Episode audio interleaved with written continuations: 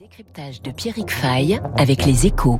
Gresham Banque Privée accompagne les particuliers les plus exigeants dans la gestion de leur patrimoine depuis 1854. Bonjour, bon, bon, hop, le micro va se, voilà, on est, voilà, on a remis le micro.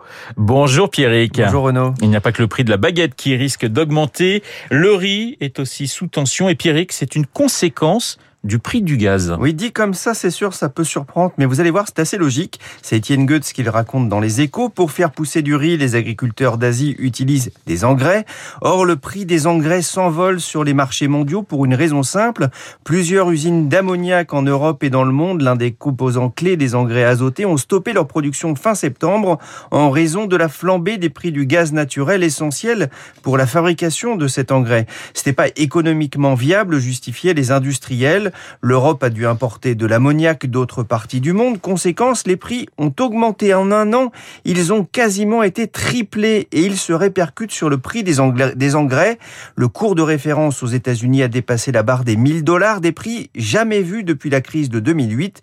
Les coûts de production des riziculteurs de Thaïlande, d'Inde ou du Vietnam augmentent aussi, alors que l'on entre dans la période de semis, le moment où ils ont le plus besoin d'engrais. L'impact sur les prix a-t-il commencé, Pierrick, à se faire sentir? Alors pas encore. En Thaïlande, la tonne de riz se paye autour de 400 dollars, un niveau historiquement bas. La raison est simple, la récolte 2020 a été très bonne. La FAO s'attend d'ailleurs à une production de 520 millions de tonnes, légèrement supérieure à la récolte de l'année précédente, une récolte record, même si celle de 2022 devait être décevante en raison notamment de la réduction de l'utilisation des engrais. Cela pourrait mettre les prix de la céréale sous pression.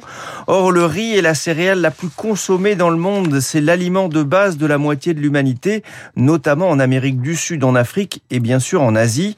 La stabilité de son prix est donc essentielle pour la sécurité alimentaire de la planète.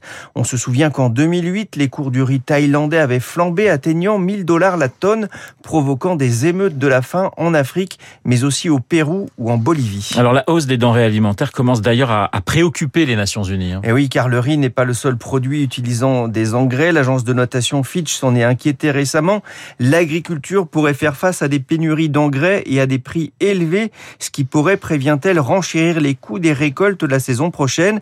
Pour les céréales, c'est déjà le cas. Les prix du maïs, du soja, du blé ont déjà fortement augmenté dans le monde en raison d'une météo défavorable. Résultat, l'indice des prix alimentaires de la FAO est revenu à son plus haut niveau depuis 10 ans. À l'époque, on se souvient, la flambée des prix avait provoqué des agitations sociales en Algérie, en Égypte ou encore au Le décryptage de euh, Pierrick Fay sur l'antenne de Radio Classique. Je vous rappelle qu'à 8h15, juste après le journal, mon invité sera euh, Gérard Haro, ancien ambassadeur euh, de France aux États-Unis pour évoquer cette rencontre, bien sûr, entre Joe Biden et Emmanuel Macron et également pour parler de son livre consacré à Henry Kissinger. Dans une petite minute.